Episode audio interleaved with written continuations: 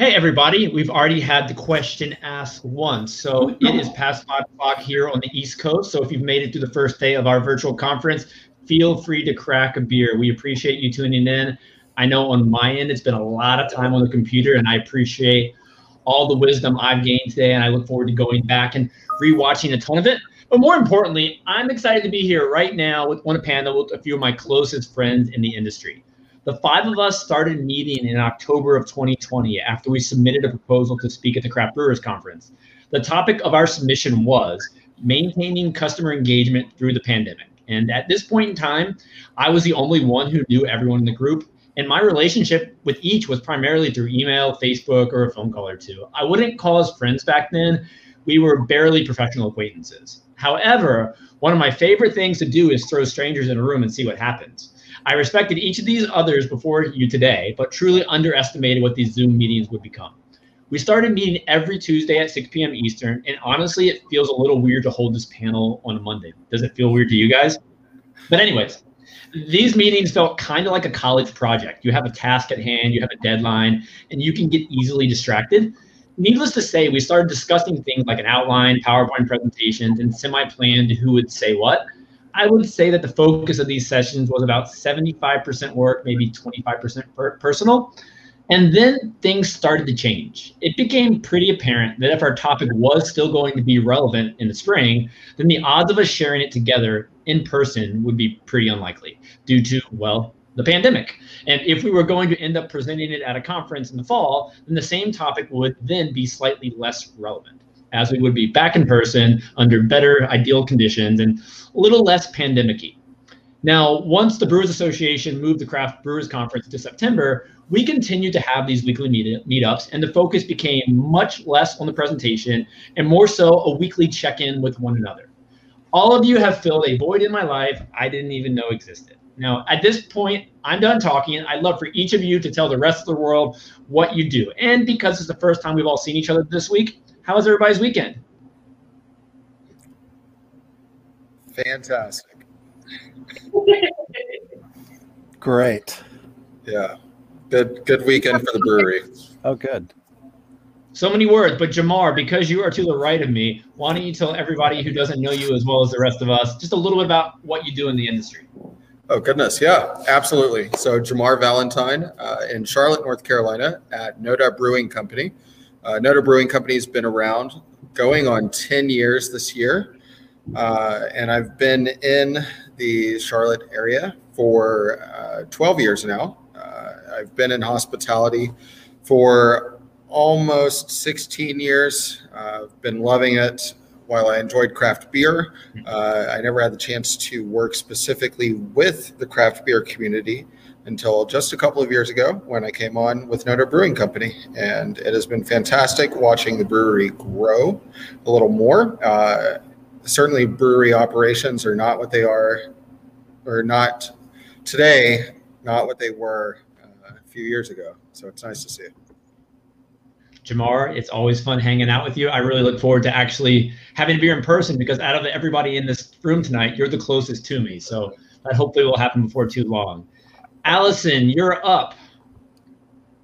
Hello, I'm Allison. Um, I am the director of marketing for the Lady Justice Brewing Company.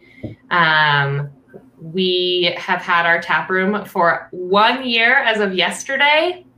Yay! We made it through a pandemic and um, have been in existence and operating since 2015. Um, I am in the role of director of marketing both uh, as my full-time job. So I also work in marketing at Sticker Giant, which makes custom stickers and labels. Check them out for all your beer label needs. Just saying. And uh, um, then my evenings and weekends are all dedicated to Lady Justice, where my wife Betsy is one of the co-founders. So um, we've really it's.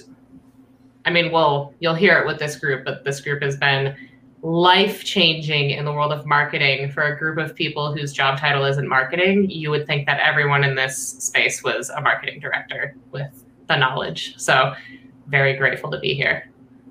Well, good to see you, Allison. And Katie, you're up. I know we got connected through Nancy at Arryved. And I think when we first connected, you and I just hopped on a random call just to talk about backroom stuff, nothing in specific. You know, I didn't actually know you besides that connection, but you know, I've really enjoyed the opportunity to learn more about you and great to have you here today, of course. Well, thanks for having me. And Allison and I are the only ones that share the same state in this group. So we are both in the glorious state of Colorado. I forgot to mention that. I We're in Aurora. Hi. Uh, I am currently the general manager of Ska Street Distillery, which takes the shared history of ska brewing from Durango and Peach Street Distillers in Palisade, Colorado, to one place um, where we have both a brewery, distillery, and a scratch kitchen up in Boulder, Colorado. So we too have made it one year through the pandemic. We celebrated a year in March, but our companies um, have Ska's been around for 26 years now, and Peach Street going on, I think, 16 or 17. So we have a great shared history here in Colorado. Um, and Mo and I got to meet just last week down at one of his spots in New Mexico, which was a dream and awesome. So before before that, um, I bought and sold beer in the world. So I've circulated the craft industry now for probably more than I'd like to share. Many more And years. Katie and Mo, I don't know if I'm jealous or upset that you had the opportunity to meet before all of us get to meet in September, but I think I'm a little more jealous and upset. We will all meet, I'm sure. Uh, my name is Mo Wark. I work for Somos Destinations. Um, we do a lot of things. I'm, I'm director of operations for Somos Destinations. We have a diverse portfolio that includes three breweries. Uh, one of them is currently not mothballed, but reduced capacity because of, of COVID. But we have two here in Portland, Oregon, where I live. It's Ascendant Brewing and Zoiglhaus Brewing. And we have one in Albuquerque, New Mexico, Ponderosa Brewing. We also have uh, boutique motels and some restaurants and tap rooms. And I did meet Mo- Katie at our motel El Vado in Albuquerque uh, two weeks ago now for Yeah. a soft opening for a um, distilling tasting room. I'm jealous and I look forward to meeting you guys in just a little bit of time. Now, this conversation, we have so many different parts we could talk about today because the value in my life and I think in yours has been on so many unique levels. But let's start professionally. And I want to talk a little bit about the value in just networking with peers, not specifically peers in your area, but peers nationwide. Last week, when we were having our weekly, we'll call them hangouts at this point, we talked that there's more value in connecting with peers in similar positions nationwide than your own peers in your own local craft beer community. Why is that the case? Why do you all feel more value in connecting with all of us across different locations versus someone you know in the same city or state? I think for me personally, you get in your work life and professional life, you're kind of insular, right? And you ask people questions where you almost know the answer and you're asking that person because you want to be validated. And so having a group of people that are completely objective and have a hundred percent different maybe perspective or frame set or rules to work within, I think that for me has been incredibly valuable to compare as we've navigated COVID, whether it's restrictions, guidelines, how you grow, how you expand. Having somebody who's not going to give me the answer that I'm trying to solicit because I'm passionate about that answer, and having a different, totally objective way of thinking brought into the mix has helped me get outside my box of thinking. Yeah, I, I I totally agree with everything Katie is saying as usual, but I, I also think like um, I sort of enjoy the I, I don't know if anonymity is the right word, but the like detachment from from people here physically, so that I feel like I can share everything with this group without um, and again not the right word, but judgment or without like uh, repercussions or without people in your closer circle hearing about it. So you can tell things and talk about things that are are potentially um, could be problematic for people that are in the same circle nearby. Absolutely. Not stepping on any toes, right? hmm If you're connecting, uh, if you're connecting with someone in a very different part of the country, uh, it's much less likely to cause any problems if you are using ideas that have been given to you uh, as opposed to if I run the same marketing campaign as uh, the brewery right down the street, then uh, obviously there's a conflict of interest and it's not going to go very well. That's an interesting point, Jamar, because craft beer is so much about collaboration, and we don't always say that breweries are, you know, your competition. But if you do have a brewery down the street, you're probably not going to share your best ideas with them.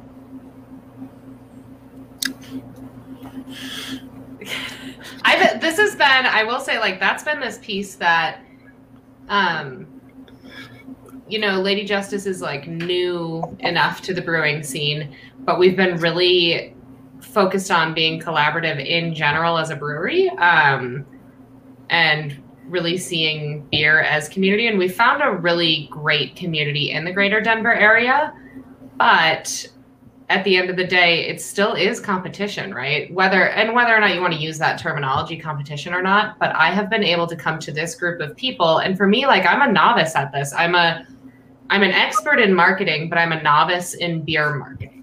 Um, you know, I've been doing it for well, I shouldn't say that. I'm not a novice. I've been doing it for like five, six years, but um, pretty self-taught. That I will say when it comes to this. And so, for me, if I'm like I talk about this in this group. I'm focused on authentic community engagement, and I might be doing a pretty crappy job describing our beers, right? So like having that conversation of I like to show people's faces and people drinking beer, but also people want to know what's on tap, and like having that discussion in this group has been really useful. And I don't see it's not competitive in nature whatsoever. I'm talking to people with like specifically Katie and Jamar coming from breweries with like in the communities in which they are are everything. Ska is everything. Noda is everything, right? So like it's this like I come to you with these ideas and I'm like, what do you guys think about this? Um, and I and speaking of when Mo said like no judgment, we have judgment in a way that I feel like it feels like family, where we aren't afraid to call each other out on our bullshit.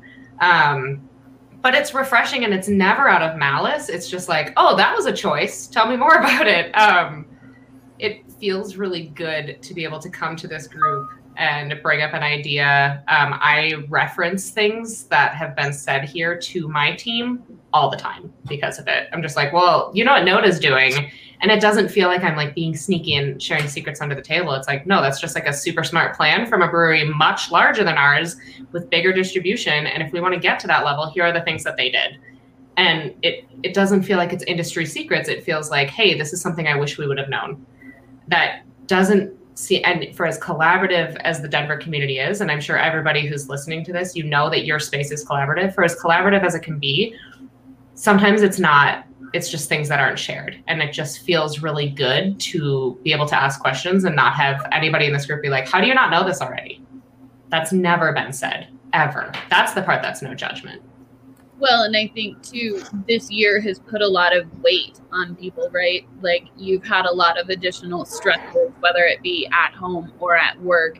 And those additional stressors can make you either quick to judge or a lot more reactive instead of trying to be proactive. And so I think having time set aside every week to really think about choices you're making in your professional life and bounce those ideas off one another helps you make better decisions for your team in a really, really tough year for everybody personally and professionally in our industry. And I don't, and I think it's okay to say that too. And I wish and I hope that more people reach out because, you know, I think for so long for us, um, we were in survival mode and we weren't really acknowledging what was so difficult about that survival mode. And now we're getting to a point where we can comfortably say like this has been really hard for us and here are the reasons why. And to have people to professionally and personally discuss that with is invaluable to make sure you're making the best decisions you can for your team because that's a lot of weight to carry. At least it has been for me having a team that their bills are getting paid by me keeping a business open. That's a lot to unpack and I know just last week, Katie, one thing you brought to the table was you were debating the return of events at the brewery tap room. And you were talking about you know what should we put capacity at? Are people going to feel safe? Are my staff going to feel safe? And you know it was fun to walk through that process together. And have you decided the approach you're going to take when you reopen and start having events yet Yeah, we have. Um, Mo had a really good point about putting some some things in writing and almost like a contract to your guests. And so I structured a new way of planning events with people that walks them through what the guest is trying to achieve with their event, and then what we're providing, and then a whole section outlet, you know, outlining like here are the protocols for health and safety that we're following at this time in accordance to whatever city and state guidelines and here's where you can find those too because i think for a lot of people planning events you're coming from texas california utah and arizona where we all have very different rules. And jamar you just had your wedding out of state and so that took kind of a retooling of how you were going to do your own wedding. So i think it's important too to communicate to whomever you're working with as that you know liaison on the business side to the customer facing side of like here's where we're at where are you at and how are we meeting in the middle and keeping everyone's expectations on you know on point because that's when you get have the worst customer experience from the guest perspective is when an expectation is let down i think it's so interesting, Katie. You just used the term customer experience because early on in our conversations, we were using the term experience like almost every time we had a meeting. And I think we are now, but we're using it less. Like I remember early on when you and Allison were just sharing some basic things you were doing with regard to COVID in your tap rooms. Like Allison, for example, you talked about how in every single post on social media, you put your hours of operation and everything unique that was required of your guests. And I thought that was absolutely amazing because when you say it, it sounds like such common sense. But if you look at breweries, you know, social media feeds, not many breweries were doing that. And I bet a lot of breweries were having people show up, get confused, not know where to order, not know if they had to wear a mask when they were here or there. And you provided the in- information on Facebook and social media. And that was a great tool that I passed along to so many other breweries. And Katie, you had perhaps one of my favorite examples of connecting with guests during the pandemic. One of the first things you told all of us is when you walk into the tap room, you have that massive wall and it has a picture of all your guests, your staff's faces without their masks. So when people come into your tap room, they see smiling faces, and a smile goes such a long way. And that was one of the first things that you ever shared with all of us that I just fell in love with. It was absolutely amazing, such a good idea, and seems like almost common sense, but it's just through conversations like this, we're able to I don't want to say steal ideas from one another, but the brainstorming, the things I learned were fantastic. Jamar, you know, I'd like to bring you to the table for a moment because you've shared a lot of really unique COVID experiences with your guests. Do you mind sharing the example you gave, you kind of threw out to us one day when you talked about having to tell guests who are in a group a little too large, you know, to kind of break it up? Then you realized that one of the members might have been perhaps affiliated with local law enforcement and how you handled that? Yeah. um, so with uh, current regulations and guidelines, you know, uh, the guest uh, at on premises like this uh, are supposed to wear masks uh, when they leave their tables, and uh, ironically, this particular group did include some individuals that uh, I'd had the pleasure of working with uh, uh, when we had to call them out to assist with another situation previously. Uh, you know, uh, these wonderful individuals um, that whose department I won't say they worked with, um, you know, mentioned that uh, you know they weren't really going to do anything about it if anyone else had called. so you know maybe it didn't matter so much.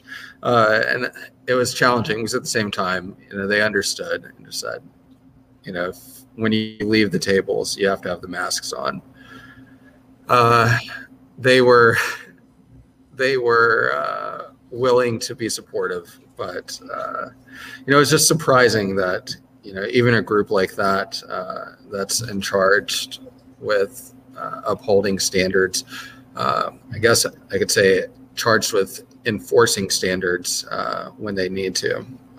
Happen to be there to have fun, and I think it spoke to the fact that you know at this point in COVID, uh, particularly you know as we approach spring or enter spring 2021, uh, no matter what, people are tired of being told that they shouldn't do this or shouldn't do that. Uh, you know, no one wants to feel like they can't do anything that they would already do at their own best judgment.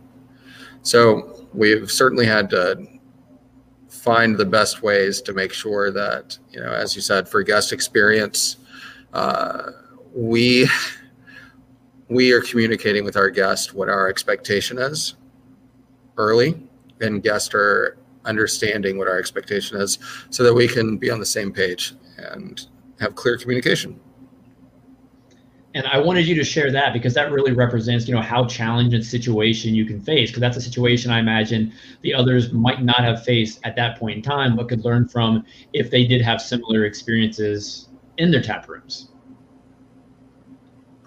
Now mo oh you go ahead. No no please go ahead.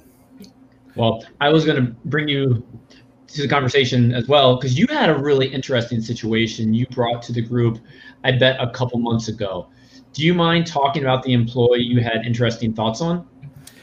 Yeah, it, it was. Um, we I had an employee issue that had to be dealt with. It was a it was bad. It was a very bad issue, and it was something that I was really struggling with. Um, what the solution was, how I was going to deal with it, and it was a someone that was really personally near and dear to me. Actually, uh, I mean, we met through work, but but I really cared about her not only as an employee but as a person.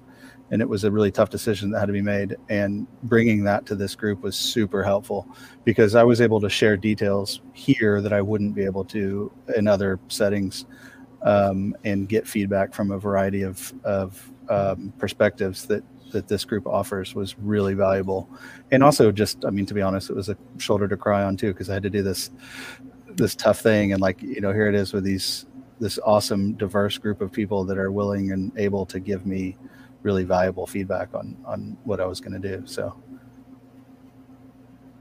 yeah, we all I mean, held that, that oh I was just gonna say we all held that like it was our story and like that's the piece that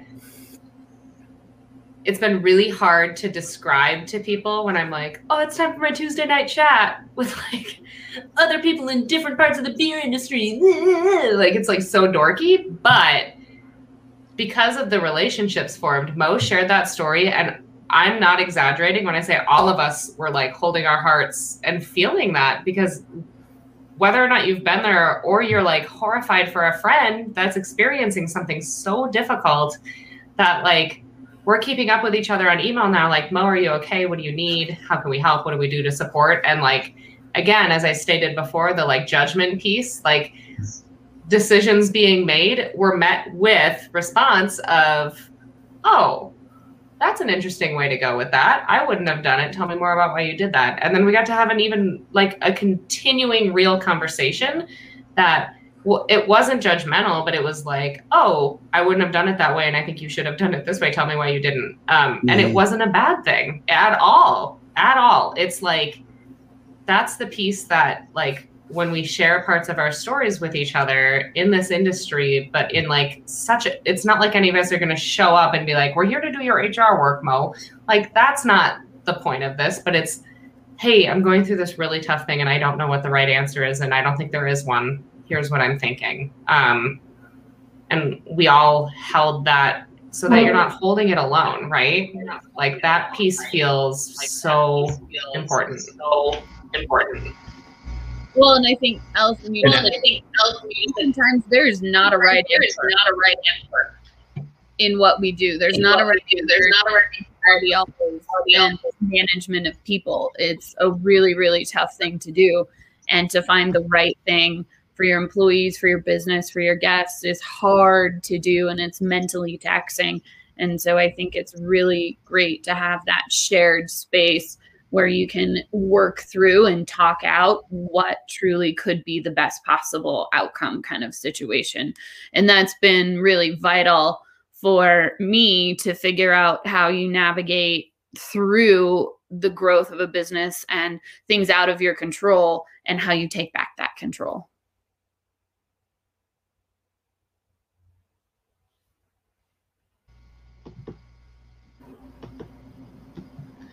Katie yeah, and Allison, that brings up a really. Oh, sorry, go ahead. Sorry, sorry. Yeah, I just want to say it was again. I, I, I can't reiterate how it was it was invaluable to me having that conversation and then the follow up on it because it really was it was one of those things that as managers we have to do sometimes that we do not want to do and being able to share it it's like i shared it with you guys and and with my wife that's it you know like it was that level of like oh and and having this group there to to talk that through. And then and then the next time we met it's like how did it go? And then have that follow up was like it was very very helpful I think something everybody has mentioned. This has become a safe place. It sounds super corny to say, but you know, we'll cry on each other's shoulders, and we respect everyone so much as people. We might not agree with the decision, we might love your decision, but no matter what, we love you as a person. And I think that's where we kind of blurred the line between you know just professional conversation to oh my gosh, I'm so attached to the situation. Before we started having these weekly meetups, who were the four of you talking to? You know, are we were you going back and forth with anyone else in the craft beer world, or just your friend space when you had tough decisions, or just that shoulder to cry on? Yeah, I always uh, thought it was beneficial, you know, prior to this to seek the counsel of others that have similar positions, even if they're in different industries. Um, you know, because whether you're working with a hotel or you're working with a distillery or brewery or bar or restaurant or even a retail outlet, you're dealing with humans on the outside and humans on the inside.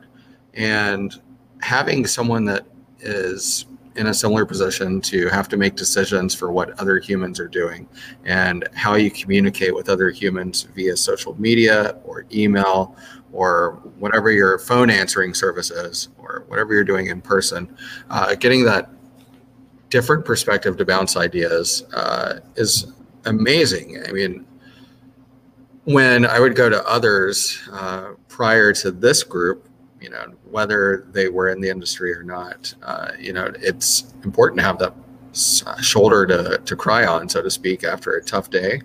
And when you have someone that is not necessarily in your same zone, same region, like we've found, uh, it's easy to get uh, it's easy to get that supportive.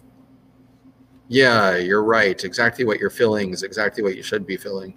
But when you have people that are in the beer industry, like this, who have a much better understanding of your industry itself, you're not just going to get the you're absolutely right like allison said earlier you know? You will get some more honest feedback. Sure you can cry on the shoulders of everyone on this panel but you're also going to get a you know now get back out there and let us know how it goes. Um, so yeah uh, prior to to this panel uh, for weekly conversations i mean gosh, you know, I didn't have those uh, connections with many people outside of my Charlotte region in beer. You know, I had people in a few different cities that I could call up and get an outside perspective. Otherwise, it was just being in the same information vacuum. And I can't really cry to someone else that used to employ my employees or someone else that is going to hire my employees. I can't really cry to someone else that has the same day to day interactions with guests that we do because they're either throwing their hands up out of frustration just the same or handling it completely different. And uh, none of that's what we want. So I think having this group, once again, life changing through this year to piggyback off of that quickly, I think the piece about we might have folks that we talk to and like Katie, I'm preaching to the choir on this, and it's uh, piggybacking off of Julie's conversation in uh, the last the last talk. Um, we have a really tight knit group of women in the beer industry here.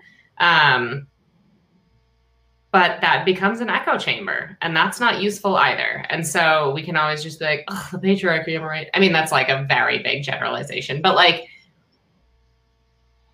talking to the same folks intermittently is not the same as talking to a diverse group of people from all over and all of us carry different positions and different titles in the same industry but all over and we do it every week at the same time and holding that accountability is really important.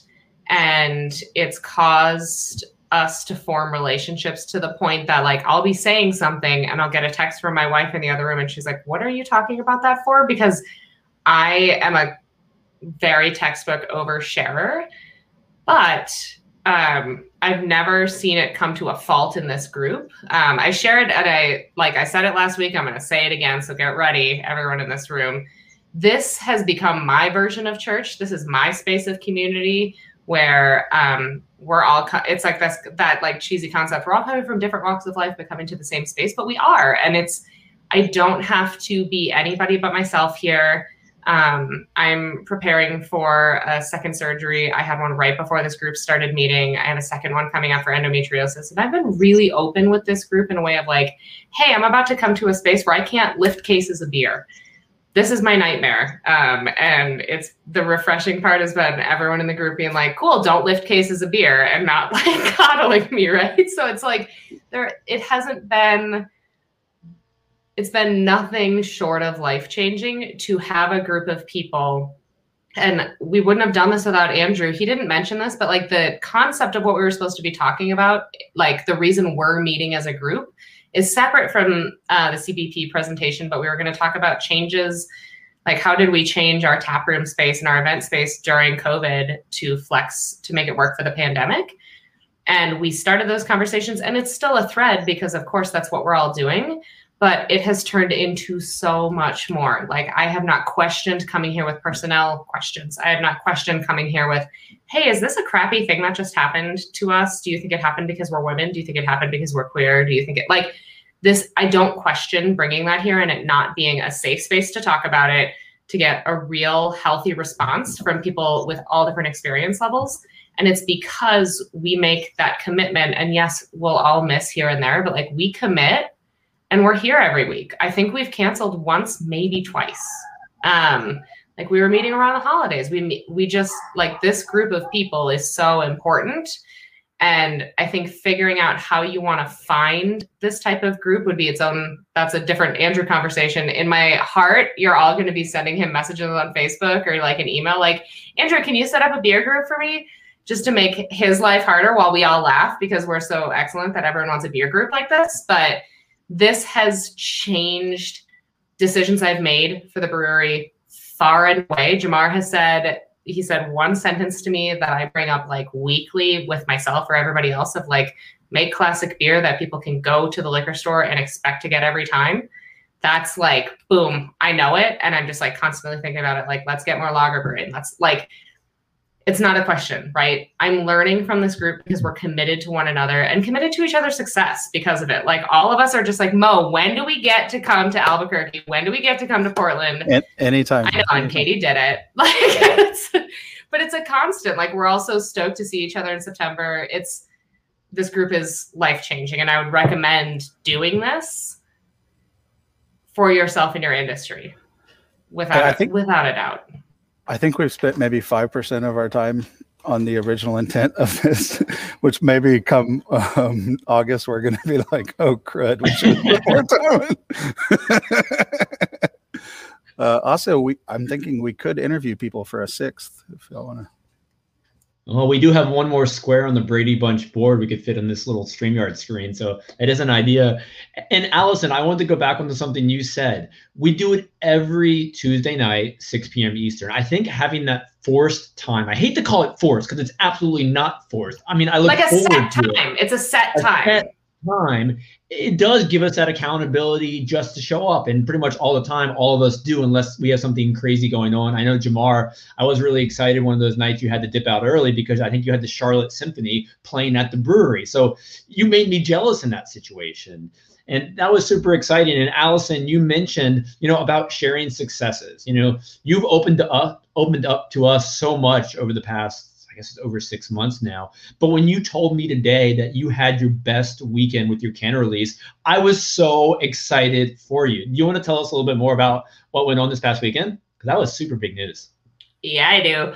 Um, we had a really big weekend for Lady Justice. Um, we collaborated on a beer release for Friday and Saturday with Gold Spot, which is another uh, all queer, all woman owned brewery, just like Lady Justice. That's not very common in the industry.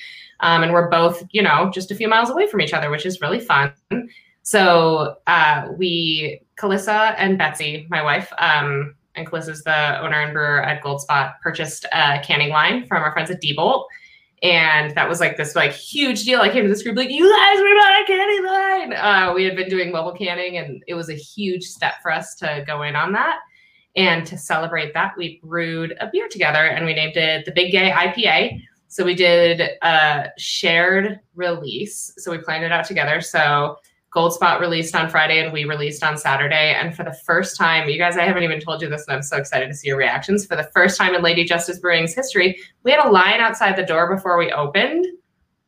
Ah, it was so exciting. And it like we had just gotten new merchants. We were like scrambling, putting everything away. Um, but it was so fun. And so we did that and um, we had a really limited amount of cans to release, but folks were still just happy to be a part of it, came in. Um, and that was another piece of helping people feel seen. Um, the LGBTQIA space in our tap room was bumping on Saturday. It was so much fun. And then it turned into Sunday, which was our one year tap room anniversary. So one year ago, we were not able to open whatsoever, and we had to pivot. We had brewed a bunch of beer, planning to open for consumption of beer in a tap room. So we crowlered it up in 32 ounce crowlers and sold it off as a membership model with beers and money donated to the Aurora Mental Health Center and frontline workers.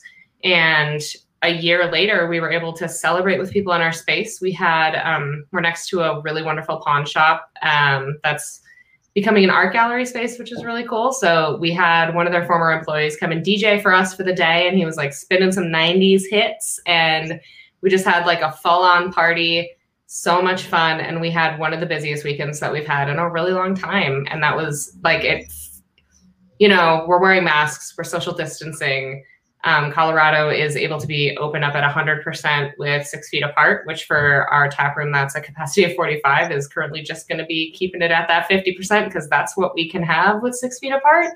However, um, just a really fun time, and it felt like the most pre 2020 experience that we could have had. Um, I mean, yeah, we're still wearing masks. We're sanitizing the heck out of everything and you know having line requirements and all those things but dang it was fun. And it was just like such a moment of we're like doing something right. It was really thrilling. I love the name by the way the big gay ipa that's it's really good Mo, what's something you've taken away from this group? Because you run a very unique business. I mean, you operate so many different brands under that one big umbrella. And I'm always fascinated to interact with you because you interact with hotels, you interact with breweries, you have a pizza shop. So you run so many unique entities. What's something you've learned from the group here that you've taken into your world? Well, it was already mentioned, but I'll mention it again because it's something that we use everywhere now, and I love it. When Allison told us about the hours because it changes so often, you know, and people don't know what to expect. And it's like, yeah, it's like one of those things. Once you hear it, you're like, Duh, like I should have been doing that all along. And it's great. And it, I mean, it really does make a difference because it cuts down on people wondering or contacting us, and um, it reminds people, yeah, we are here, we are doing this. Um, so that was something very tangible that I took from this. Um, God, there was another one I was thinking of earlier, and I totally drawn a blank on it now. But other than that, just like the the camaraderie and the networking and the and the bouncing ideas off each other and, and listening. Oh, I remember what it was. The jobs advertising. We were talking about that, and like I've been so scared to advertise on social media um, because it. I just have like this like connect. You're crossing two things that you don't always want to cross. And then I know Jamar and I think Katie said that y'all do it all the time and that like it's really successful. So now we're doing it. We just started it, so I don't have any like data to report, but but it made me feel comfortable. Like immediately, I went to our the a couple of GMs and was like, because we had talked about it and decided against it. I'm like, no, we're going to do it and see how it goes. So that was nice hearing that. And then I started looking around too, and I started seeing more and more people are doing it that I wouldn't have expected to do it before. And given that, I mean, it's so difficult to hire people right now, it's hopefully going to help. Yeah, I think that conversation which we had last week is so relevant because going to be something not just all of us are going to be facing, but everyone in the craft beer world is going to be facing as places reopen more. You need more staff. There are going to be challenges, and having this circle to talk about what's working, what's not working, what do you think about that, has been so intriguing and valuable. And Mo, you brought up a great point. You know, what does you know, I think it's first started where you mentioned that a business you saw had a sign saying, "Hey, you know, please excuse us if service takes a little bit longer than expected. We're short staffed right now." And we started debating, should you do that? Should you not do it? And honestly, I don't remember what any of the four of you said because it didn't really matter. The fact that it was we were having this conversation and just debating the pros and cons of it. Well, I think I was going to mention like I thought that was such a key silent signal, right? That you're just sending the message that we are all in this industry doing the absolute best that we can in tap rooms or in restaurants or in hotels and there are new challenges that have faced us every other day you know it it is a full-time job keeping up with what is what is your current city state county guideline mandate and then you're delineating that to your staff making sure that they understand it they can get on board with it and they're comfortable to come to work. And then you're delineating it to your guests and having allison remind us all not only is it your hours on your social media but simple things. There was a point in time in colorado where it was basically reservations required to come in. And that was a really interesting concept for um, Ska and Durango and Peach Street and Palisade that I in turn communicated to them because they're tourist centric towns, right? There are mountain towns in Colorado where it's a small community that lives there, but it is a large community that comes into both Durango and Palisade who really struggle to understand all the different guidelines from all the different states. And so it's all about, I think, if I've learned anything, it's whether it's in your email newsletter, signs posted at your front door, which I normally have been against, but I do actually see people walking in our doors every day looking at the signs that I put at the front door. And so it is key to do all of those messaging things because your hope is that one out of five, one out of 10 of your guests finds that solution. And actually, it's funny traveling through all of New Mexico uh, two weeks ago. I was getting so frustrated when certain tap rooms or restaurants or places we wanted to go weren't putting their information on their website or in their social media. And my boyfriend kept making fun of me that it was like confounding me that people were not doing it. And I was like, I know several business owners that do that we take our time to do it. And I it doesn't take us that long. Like it was such a, a sticking point for me the entire trip. And it just, you know, it it goes to show something we all were reminded of and we were learned and that we also signal to our guests in the best way possible that we can. Just a sidebar, I've always wanted to have a sign that says you're not going to read this sign and hang it in my bar. I expect it when I come to visit Mo. Yeah. But I think that's my favorite part about these conversations. We talk about so many different things, the flow of our conversations I mean, I don't want to say all over the place because it's all somewhat related, but we will talk about so many different unique topics, whether we're talking about social media to staffing. One of my favorite examples, and Jamar and Mo, don't get upset about this, but there was a few weeks ago when you both were too busy for us. Don't get your feelings hurt. I was hanging out with Allison and Katie, and it was one of those nights where, you know, sometimes the conversation is highly business and sometimes it's highly personal. And what we found ourselves doing was there was this quiz that went around the internet a few years ago where it simply asked you how you pronounce certain words and it's like a 25 question quiz. Like if you're living how do you say the name of the phrase of what's in between the two stretches of highway in between the two roads? Like what do you call that? And there's a bunch of random questions of how you say certain words. And we literally went through this quiz and we were just laughing like high school kids. And it was so much fun. My wife came up was like what are you doing? I thought you were talking about beer. I'm like no we have to do this later. But I, I think that's the true value of something like this, just the random moments crayfish versus crawfish. It's like versus crawdad. It's an important conversation Soda versus Who says crayfish? What is this crayfish? Wisconsin. We're a Oh. crayfish people. That's like a different thing. I don't even know what that is. But I think the you could have thrown down is- if you were there, Mo.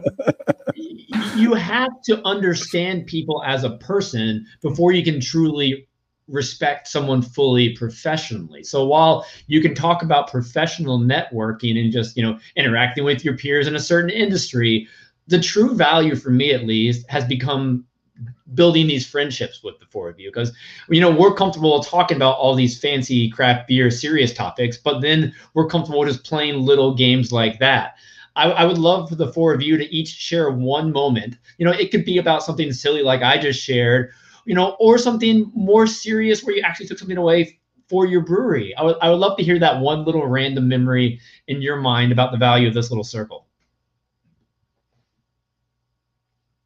And while you're thinking, I have to say this is the weirdest us on the spot conversation that we've had because normally it's all five of us talking at once. It- it's weird to actually be in a moderated format with you guys. It's, it's kind of weird. These awkward silences are killing me. And Jamar, you gave me a look early on, like, are you going to talk? Are you going to talk? Are you going to talk? And just that's just how we know each other now. So I don't know who's going to talk next, but Yeah, we normally we just talk all over each other. So, you know, and don't care about the uh, signs and indicators that clearly Allison wants to speak. I was pointing at Mo because he unmuted. What? Well, this is not this isn't fair to everybody else, but I think one of the coolest things is that Katie and I got to meet in person and that she got to come to one of our properties, which was really exciting. Everyone else is invited. I would love to see you all there, but Katie did it first and she brought a crew of people and it was a lot of fun. She got to meet a ton of people I work with. She met my boss who talked about her the next day, like like, oh, that yeah, because his son lives in Durango and and um so yeah, it was a lot of fun. It was a blast, and it, it was it was something that would have never happened if it wasn't for this meetup. I I would have to agree in that I, it's from my perspective it was awesome to go and see the results of your mm-hmm. hard work like to see El Vado and the little touches that you guys did not only in like the physical remodel but also with like your crowlers in all of the guest rooms it is it it signals to me how much hard work really does pay off. And that is evidence of you and your team. And you could tell at your event that they all really enjoy working for you. And so i think to me that speaks volumes. And it was really cool to be there. That's heartwarming.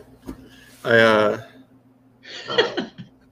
you know, early on, Allison, uh, Allison mentioned the social media work of Noda Brewing Company, and to me, not only was that you know a great compliment that made me proud of the company I work for and how wonderful a job my marketing team does, um, but it also you know really reminded me how much everything that happens here can have a ripple effect that can be noticed or observed by anyone around the country and certainly continually uh, with international travelers as well. You never know who's looking at the image that you're putting out there for others to see. Uh, and I don't know that that's the message that Allison intended to give me, uh, but it's one that stuck with me. So thank you. That makes me want to cry. Uh, um, yeah, as I had said before, I've been doing social media for professionally for 10 years, and I do it right now for Sticker Giant. And that's been this piece that I've always carried with me is like, show your people, show your work, be proud of what you're doing, um, and show your differentiators. And I've always seen it in Noda. It hasn't been a question for me. Like, I freaked out when I was like, I'm to be on a call with someone from Noda. Like, I couldn't handle it. And I'm like, Jamar, and just like text you. It's like a thing we can do now. It's very wild. Um, I had mentioned it a little bit before, but we so Lady Justice, we're new in our taproom space and we're new in canning. And um I've been talking about like what do we what how do we make a differentiator between what's in our tap room and what we're canning? And you know, do we like I was buying UPC codes at one point and struggling with that and coming to their group with this, like, how do you differentiate those? Do you do them by price? Do you do them by style? Um, so I had a really great conversation here that translated really well into the CBP group. Um, if you search for those, you will find me talking about barcodes like crazy. Because I was like, I got a ton of info here and I brought it there. Um, but the the biggest thing that stuck with me is while we've been talking about like we make these really fun one-off beers that we serve in the tap room, and people are like, oh, you should can this. Um, and it turns out they're really expensive, really difficult to make. Like maybe it was like a one and done thing that you wanted to be one and done. Um, and Jamar saying you can make things like you can make some flash in the pan things that you're like, I'm canning this one time and then I'm done with it and put in all the work of what that means. So, like getting a custom barcode that's made for it, making all the custom labels for it, and then having to deal with people constantly messaging you saying, When are you bringing that back? Or you can make a core line that someone can go to their favorite liquor store where they know that the beer is being sold and they know that they can expect that it's there. And if it's out, they can be told it'll be back in two weeks. Like that has stuck with me in how we're planning as we're scaling up. Um, like, what do we want to be putting into cans? And then how do we get folks excited about that? Then they come to the tap room and they see, oh my God, they have a kettle sour and they have a English mild and they like, that's where you get them into the space to come try a bunch of unique beers. But when you're heading out and you're going to the park, you can always expect like they're always going to have the lager. They're always going to have their IPA. I know what to get. I, every time I drink it, I know what it's going to taste like. Like that's a big deal for small craft breweries. Um, it's expected from folks who are bigger and like Noda's built into that space for me, right? Like I see it and I know it because you're bigger in the canning industry because you've smartly planned out how you're doing it. So I'm looking at that as like a guiding light of there's two ways that this can be done. And Colorado has a lot of breweries that are doing one off, really fun things. We're just not at that capacity. And it's okay to say that. It's okay to say that and be like, so maybe we're not canning that crazy wild beer and it was only on tap. And if you got to experience it, you got to experience it. And that's really lucky for you. Um, and that's okay. That was a huge, huge deal for me. I Allison.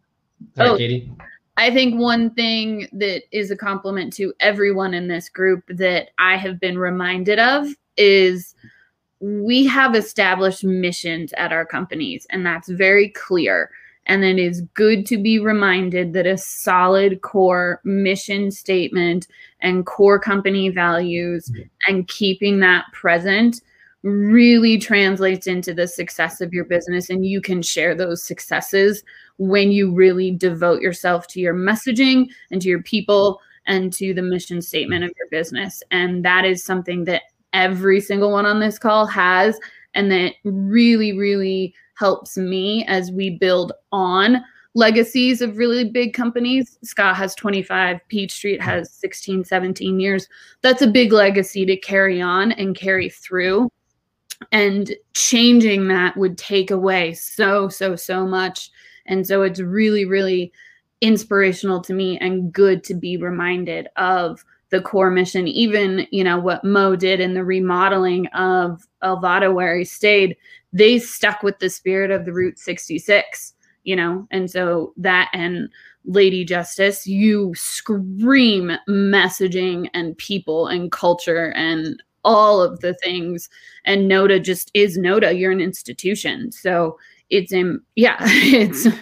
needs no explanation. And so for me, that's one of the coolest things to be reminded of that is important to carry on to my people. And Katie, to kind of piggyback off that, and everyone in this, you know, group, we have such unique stories. We run such different businesses, but you know, whether you're Lady Justice, who's been in business, you know, barely over a year and run a small tap room that holds 45 guests right now, or you're more like the other three of you who run larger corporate, I'm not going to call you a corporation, but l- larger businesses that have been around for quite some time and have more processes, you know, in tune with where you run things we can learn so much from each other still. And I, I would encourage you know anyone who doesn't currently have a group of people they can talk to in the industry it doesn't have to be someone with the same size taproom as you in another state. Find someone you get along with. You will find things you can talk about. Some of those things will be personal. Some of some of those things will be strategies that you can take from jamar's brewery who's been candy and has these strategies they've been doing forever to allison's brewery out in colorado that become really valuable. I mean there doesn't need to be those trends across the people you connect with. Just find someone you like and make yourself have these weekly conversations. And one of my favorite things, I'll give you two favorite things about these conversations we have, and neither of them actually have to do. I love how all you guys are like ready, like tell me now, Mo and Katie. But the thing about these conversations that I love, it just doesn't have to be on a Tuesday evening. I know I always get really excited when I see an email thread from one of you outside of our usual conversation times, whether it's Mo sharing an article or Jamar sharing a book or Katie sharing a podcast or Allison saying, Oh my gosh, what do I do about this situation? Because I know I am invested in their lives and I care. I'm going to drop every other email that I have and literally just wait by that email chain. If no one responds, I'm probably going to get a little sad about it because I want to know what's going on. And, you know, Allison, for example, I've gotten close with your wife, Betsy, as well. And Betsy was on a panel recently about, you know, the role of people who were in the music industry who are now in the craft beer industry. So during that conversation, I think she mentioned that one of you had met a band at CBC a few years, not CBC, the Great American Beer Fest a few years ago that you had really looked up to perhaps in your teenage years. Then a few weeks later, I received an email in my inbox, not knowing what in the world it would be because it was completely unsolicited. It was a picture of Allison and one of the brothers from Hanson, which absolutely made my morning. So for me, it's the little things like that that I absolutely love about you guys. I mean, I don't run a tasting room. I don't oversee like a hotel, restaurant, bar, pizza place. Mo, is there anything else I'm missing right now? But for me, it's just a general conversation and friendship that I've really appreciated. And I truly can't wait to have that first beer in person because I think when we're finally all in the same room, that's going to be a long night. And I think it's going to be a really long Pandemonium. It's going to be wild. no, I think we're going to shut down Lady J Brewing, you know, in September. I think that's really what it's going to come down to. Yeah. We're all going to listen to Hanson. Literally, how dare you out me as a fan of Hanson in my childhood years? I'm offended, but whatever. I mean, they make good pop music. I you listen know, to a lot of New Kids on the Block. It's okay. Yes, New Kids. But that's truly my favorite part of these conversations. You never know where they're they're going to go. You know, whether we're just sharing successes, we're talking about personal challenges, struggles, even failures. I mean, this year's been a weird year with COVID. Another one of my favorite things, I mean, we barely touched on it today, but Jamar got married like a month ago, and that was amazing. We were so excited for him. So, you know, for the four of you, yeah, Jamar, Mike's yours. Yeah, no, I can't believe the amount of support I got from this group. You know, uh, you know, the congratulations, the recommendations, uh, and advice, and uh, you know, certainly the, the perks of getting married, uh, receiving gifts, uh, never hurts. And you know, I certainly uh, never expect it from anyone, but you know, for this particular group to take the time to, to share the love throughout just really meant uh, so much and you know for that reason and maybe only that reason uh, does my wife really allow me so much freedom to be able to meet with this group week after week after week after week. yeah, that should be mentioned that y- y'all are all meeting like after hours. We're here, it's like three o'clock. I'm still, we started this at two, two o'clock my time. I got, I'm on the clock over here at work. It's my office. I, I Mo, that one I did mention that, like Mo, you're finally in like a nice fancy office and not. Like, excuse me, Mo, like not eating pizza in front of us, which is always offensive because we can't eat it. Yeah, our, our normal meetup on Tuesday happens right after I meet with our. I have a weekly meeting with the GM there every Tuesday. So, and then I just sit down after that meeting and do our meeting. So today you caught me still here. You And that piece of do pizza have you an office. We do. We do here in the office though. Um, one Friday of the month, I bring pizza for everybody, and we have a lunch meeting with the whole office. It's a lot of fun. We usually eat too much, and maybe we drink a little too. So, I mean, I really think the moral of this story is for everyone in the craft beer space, find a group of people. Jamar, what are you drinking there? Is, is that is that a beer? Is that water? You caught my attention. I'm assuming just water. But for anyone in the craft beer space, find a group of people you enjoy hanging out with. I know during the pandemic, and I've probably said this a billion times before, you know, I have gotten closer with so many of you on this call and so many people in crappy professionals more so than some of my closest friends who live a mile away from me. And do i miss seeing people face to face? Absolutely. But this weekly dose of human interaction and friendship has been so valuable to me so i appreciate you and, truly encourage anyone to find that person who comments on the same thread as you. Shoot them a private message. Say hey do you want to grab a virtual beer sometimes? Randomly find five people whose names you recognize and you've probably only seen their little you know avatar on the corner of their name in facebook on facebook but reach out to them. The worst thing they're going to do is tell you they don't have time but try to forge these relationships because it will make you better not just professionally but personally and you know it's funny when we were talking about doing our initial talk at this conference in craft beer professionals I think we quickly pivoted to talking about just the value of what we found in one another. So once again, I appreciate the four of you. Is there anything else anyone would like to throw into this? Well, this Don't is by forget to just the one of send a DM, send your DM to Andrew and be like, find me internet friends. Just force him to do it for you. Really pushing for Andrew to have more work. Mm-hmm. He's obviously not a busy guy. But realistically, Andrew can connect you with someone for whatever need you have in the industry. Whatever question you have, Andrew knows someone that has that. Or one Accurate. of us, if ever wants to reach out to one of us. Oh yeah, send us messages. Oh yeah, you can probably reach me at Jamar at notabrewing.com. And when you do find those people you enjoy hanging out with, make yourself have that dedicated time to hang out because you could have one conversation and that's great. But I think it's the true value of getting to know someone on a deeper level and just to know how much Allison likes Hanson. That's the real value of this for me. Again, offended. No one here knew that, Andrew. That was a private email to you, but you do you. Fine. Rude. Well, team, I got nothing else. This has been a fun hour as always, and I'll see you tomorrow night for our usual Tuesday night meetup. This has been great. I mean, it's only been since October. It's hard to believe, but I look forward to the fall. And thanks for everybody listening. Hopefully, we can sounds all sappy, but inspire you to find some other people to network with. Networking should not just be done once or twice a year when you see someone in person. Build the friendships, build the relationships. You will feel amazing and you enjoy every moment of it. So, good night, everybody, no matter what coast you're on. See you later. Thanks so much, craft beer professionals.